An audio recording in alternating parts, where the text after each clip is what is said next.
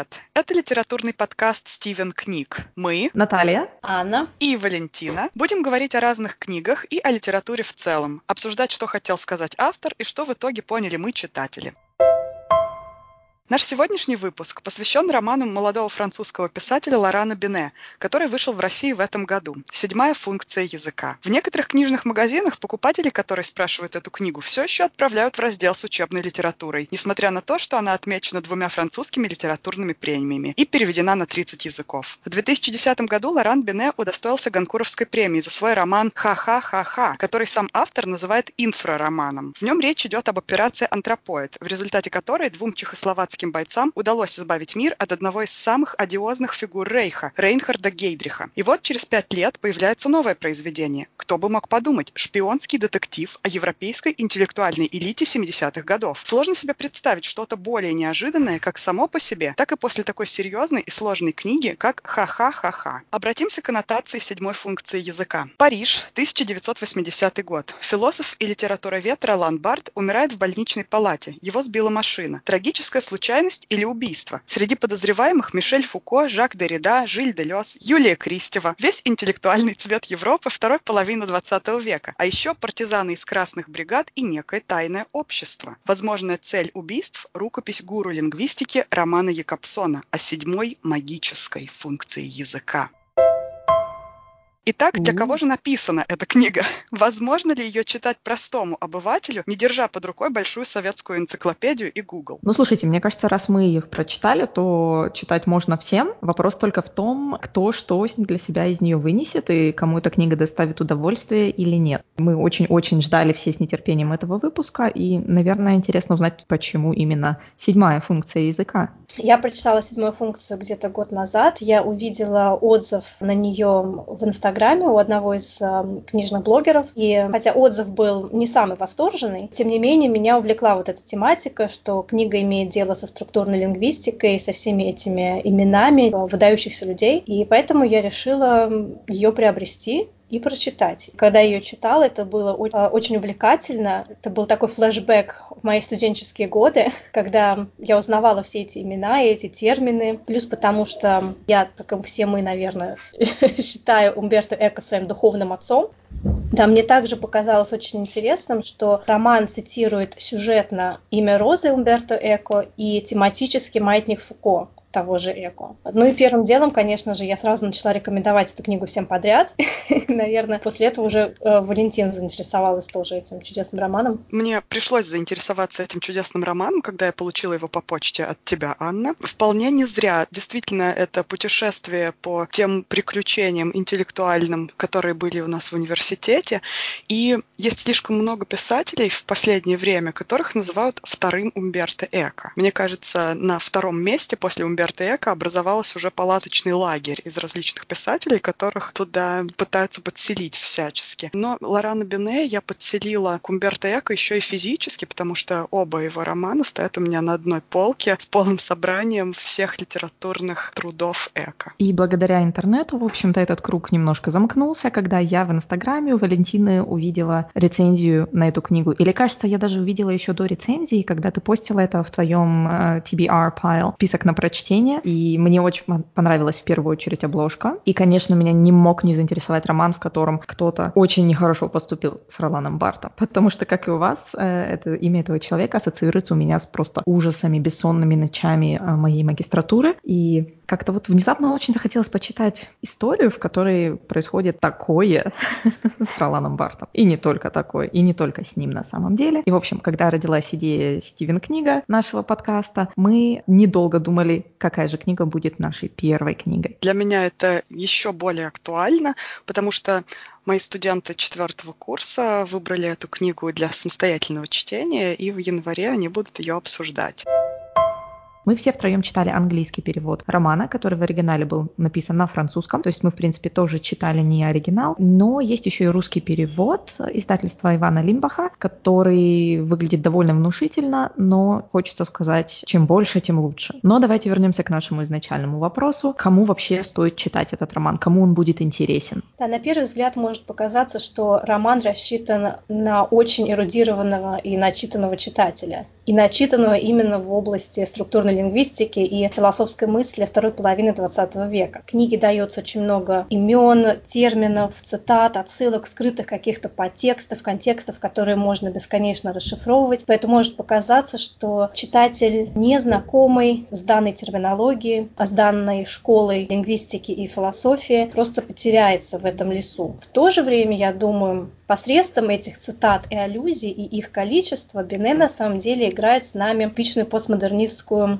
шутку. С одной стороны, он вроде как льстит начитанному читателю, то есть нам, например, да, и мы, читая этот роман, мы трем ручки, говорим, а, я это понял, я это узнал, вот какой я молодец. Ну, или как некоторые, мы говорим, а, я это понял, я где-то это видел, и идем гуглить. Или, о, это ж этот. Да-да.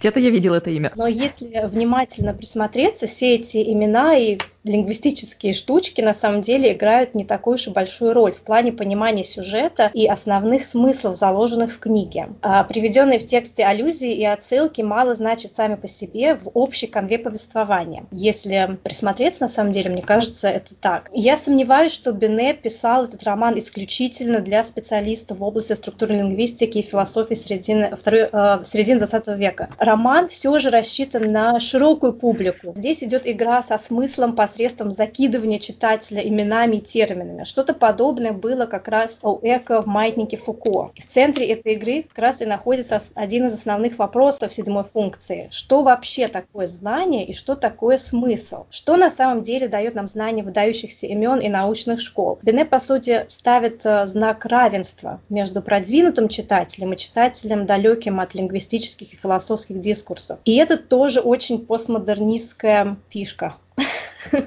стирание границ между элитарным и массовым, между высокой культурой и поп-культурой. К вопросу закидывания читателя терминами, подобный же эффект наблюдается представители крайне низкой культуры. Это в сериале «Теория большого взрыва». Там термины и наука носят примерно такую же функцию, просто фона, в котором, на фоне которого происходит какой-то сюжет, происходят какие-то события. Что здесь самое интересное и в «Теории большого взрыва», и в том же романе «Холодный дом» Диккенса, забрасывание читателя терминами – это функция создания атмосферы. И если читатель с этими терминами знаком, ему будет более смешно, более интересно. Он почувствует себя в кругу тех посвященных, для которых эти термины – ежедневный язык. Если читатель не почувствует себя приближенным к этому кругу, для него удовольствие будет ничуть не меньше. Но я все-таки э, думаю, что забрасывание терминами – это не, не только для создания атмосферы, но и таким образом Бене ставит вопрос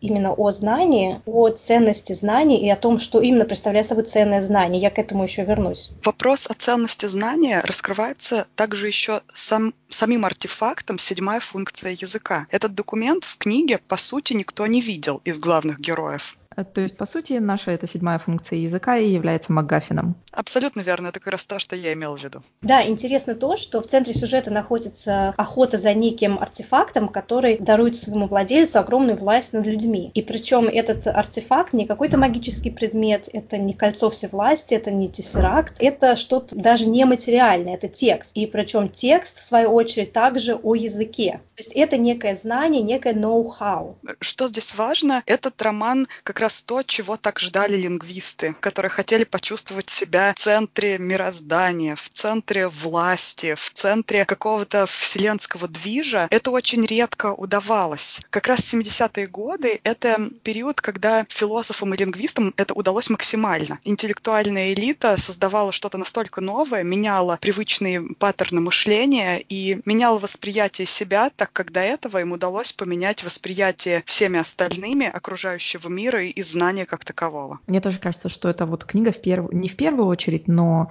очень четко именно апеллирует к нашему желанию лингвистов, филологов, философов тоже быть частью вот этого классного, крутого, бесшабашного дискурса, когда есть книги и фильмы про лингвистов, про таких, как мы, ну, в частности, я лингвист, поэтому чаще использую это слово, которые тоже спасают мир и являются, в общем-то, такими крутяшками. В частности, еще на ум приходит э, рассказ э, Теда Чана «История твоей жизни», который был экранизирован фильм Arrival, «Прибытие», где, в общем-то, главный герой э, — это лингвистка, которая на протяжении всего фильма пытается составить алфавит и научиться переводить язык инопланетян. По-моему, это прекрасный фильм. Прекрасный фильм, когда человек спасает мир, реализуя концепцию Саперуарфа. Но мы, кажется, сказали в самом начале, что эта книга не эксклюзивна. Если у этой книги была бы такая узкая целевая аудитория, то ее бы не перевели на такое огромное количество языков и не продавали такими хорошими тиражами, как она продается, потому что издательства так не рискуют. Но филологи, они же есть во всех странах. Они есть, но все-таки, когда издательство берет какую-то книгу и решает вложить в нее деньги, то они предпочитают опираться на, скажем так, более широкую аудиторию. И мне кажется, мы можем сказать пару слов о том, что эта книга дает не лингвистам, не филологам. Ну, во-первых, здесь очень интересный захватывающий сюжет. Сюжет, который несколько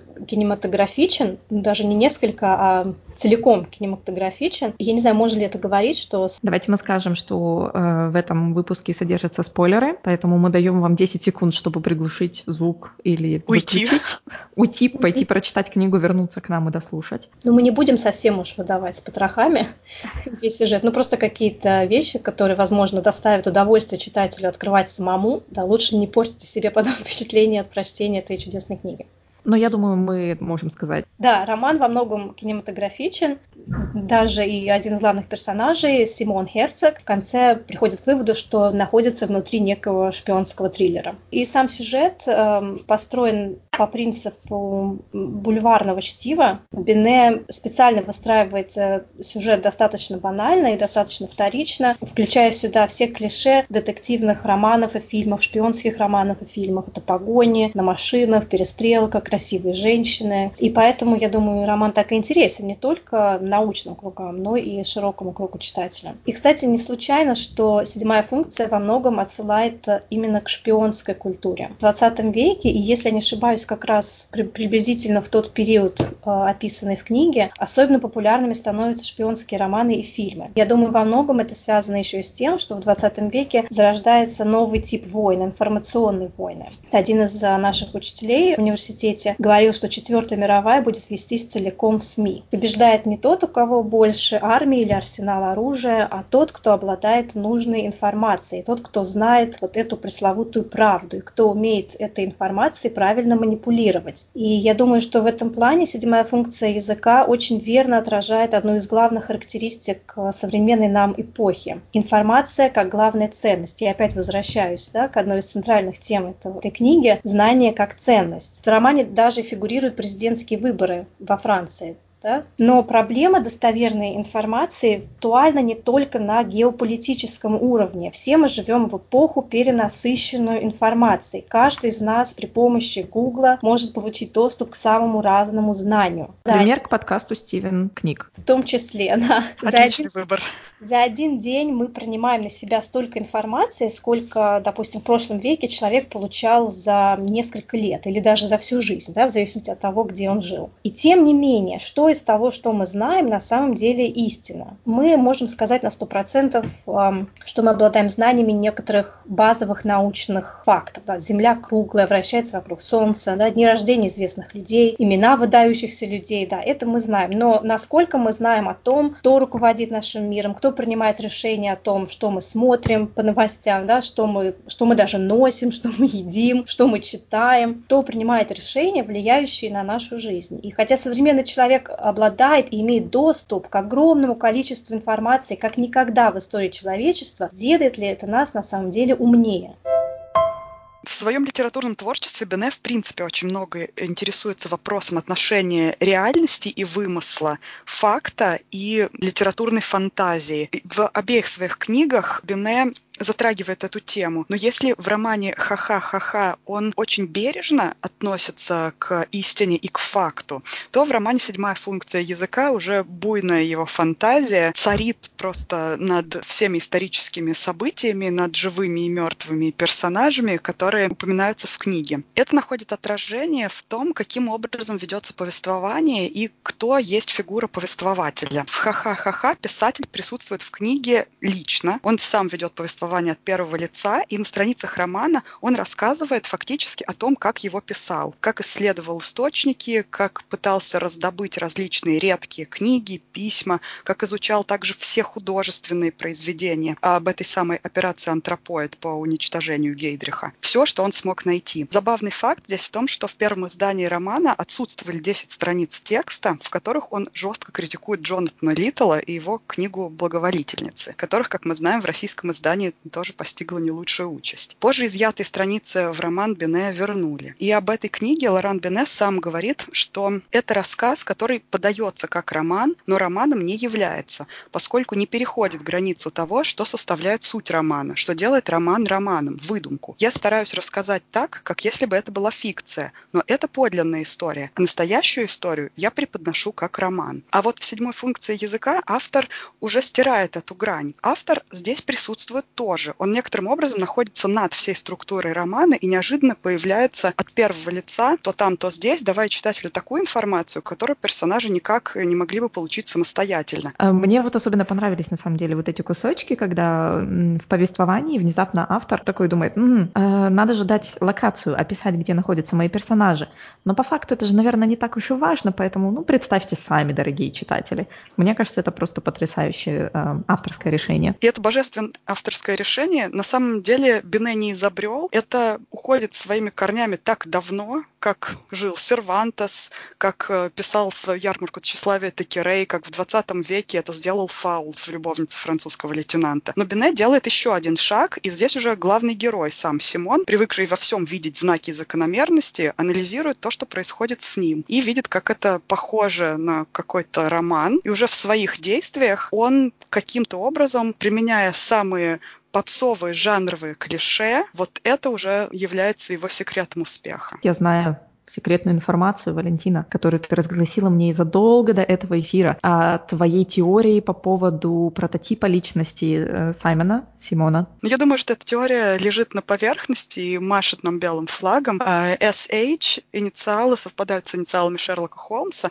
и здесь, несмотря на то, что в полиции работает как раз инспектор, инспектор является неловким помогатором, а ученый, который расследование вести не привык, уже становится Шерлоком. Я думаю, что инспектор Бояр — это еще и проекция самого читателя. Так же, как а, Симон Херцог вводит Бояра в мир структурной лингвистики, семиотики, и Бояр вот от а, недоверия, от такой даже враждебности к а, подобному типу мышления, он потом приходит к принятию, и даже там случаются с ним, мне кажется, некий э, сдвиг парадигмы всего мировоззрения в определенный момент. Я не буду говорить, опять же, не буду портить удовольствие читателю самому прочитать этот э, восхитительный эпизод в книге.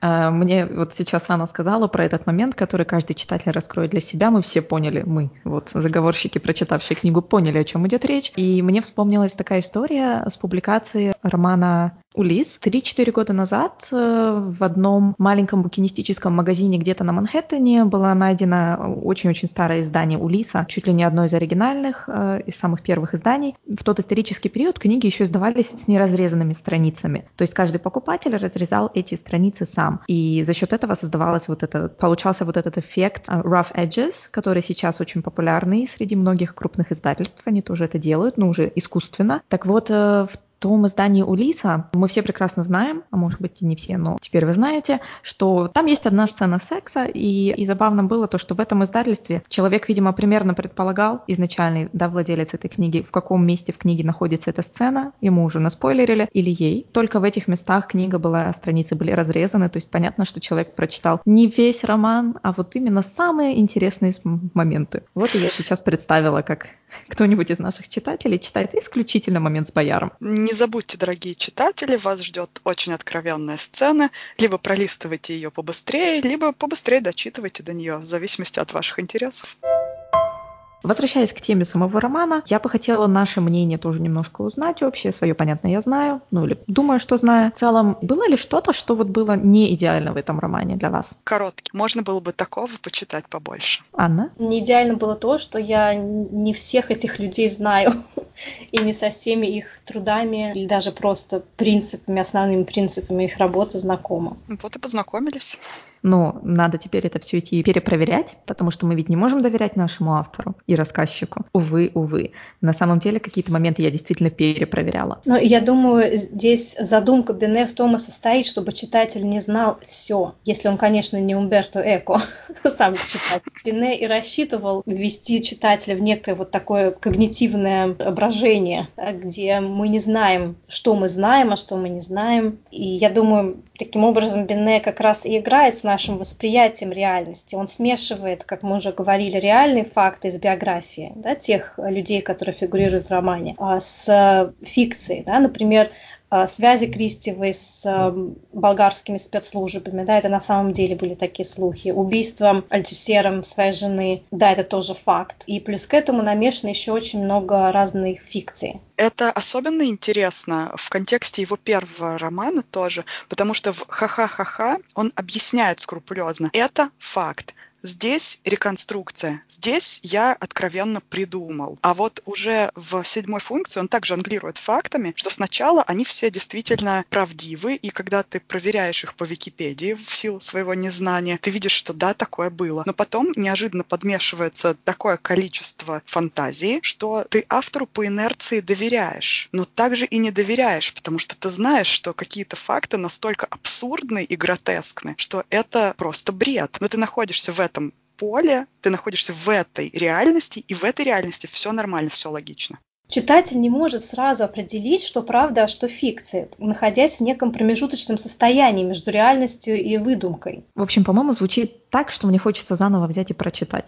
Очень хочется слову о шпионаже и политических историях, для меня лично основная сложность в романе была именно вот эта политическая составляющая, потому что я, ну, абсолютно ничего не знаю о французской политике 80-х годов. Для меня все эти имена, которые явно несут с собой какую-то коннотацию, какое-то значение, ну, ни о чем не говорят. Благо, что при некоторых персонажах все-таки упоминалось там, а, ну, это вот такой американский атташе. И удивительным образом мы сейчас практически не упоминали ни, ничего политического, а, хотя это очень важный момент в романе, и фактически оттуда все ноги и растут. Да, мы немножко коснулись этой темы, когда говорили о, скажем так, власти седьмой функции языка, о власти текста, потому что в итоге все это сводится так как раз к тому, что эту власть нужно использовать или хотят использовать в политических целях.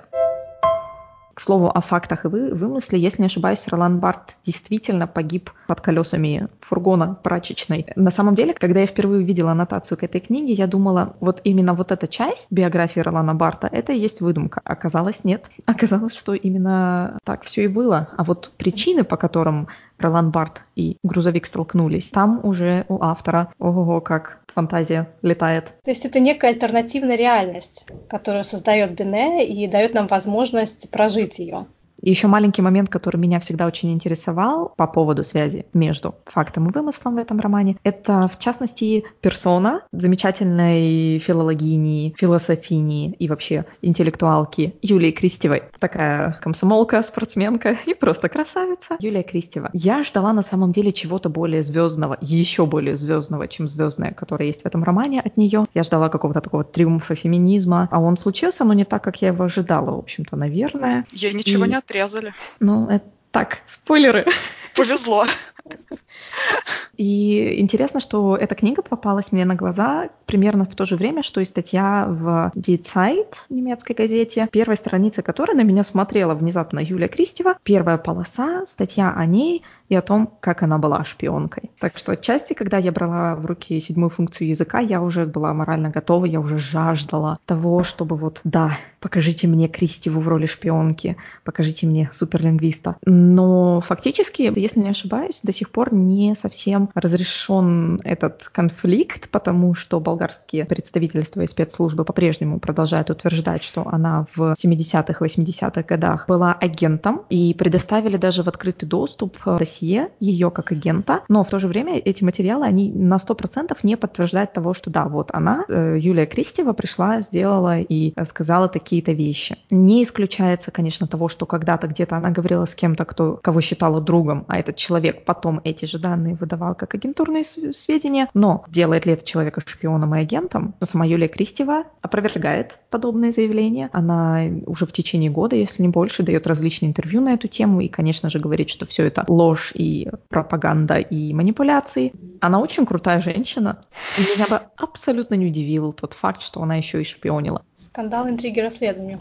Ну и в любом случае, хороший шпион ведь никогда не скажет «Здравствуйте, я шпион». Я с большим удовольствием читала описание конкретно персонажа Юлии Кристевой. Да, вот в добавлении к твоему комментарию э, про Кристеву, то, что вокруг нее сложилась такая аура загадочности, и ты сама, когда начинала читать эту книгу, уже представляла себе этот персонаж в определенном свете. Это также еще один, мне кажется, трюк Бене, потому что он помещает читателя, в принципе, в ту же ситуацию, что и персонажи его романа. Так же, как и Симон, мы все живем в некой фикции. Наше знание об окружающем мире, в принципе, окружено дымкой загадочности. Наше знание о Кристевой реальном человеке и наше знание о Кристевой персонаже седьмой функции языка, в принципе, пересекаются и не сильно отличаются. Да? То есть э, и, и в в том и в другом случае мы не знаем все на 100% про нее. Так же, как мы и не можем знать э, достоверно окружающую наш, нас э, реальность. И много из того, что мы якобы знаем, на самом деле иллюзия или обман или полуправда, то, что мы где-то прочитали, где-то мы услышали. И мы не можем действительно никак доказать, что это на самом деле правда, что это на самом деле истина. И здесь как раз мы уже подходим к одному из самых крупных вопросов книги, что есть объективная реальность и существует ли она вообще. И я думаю, в этой связи можно рассмотреть роман с точки зрения феноменологии.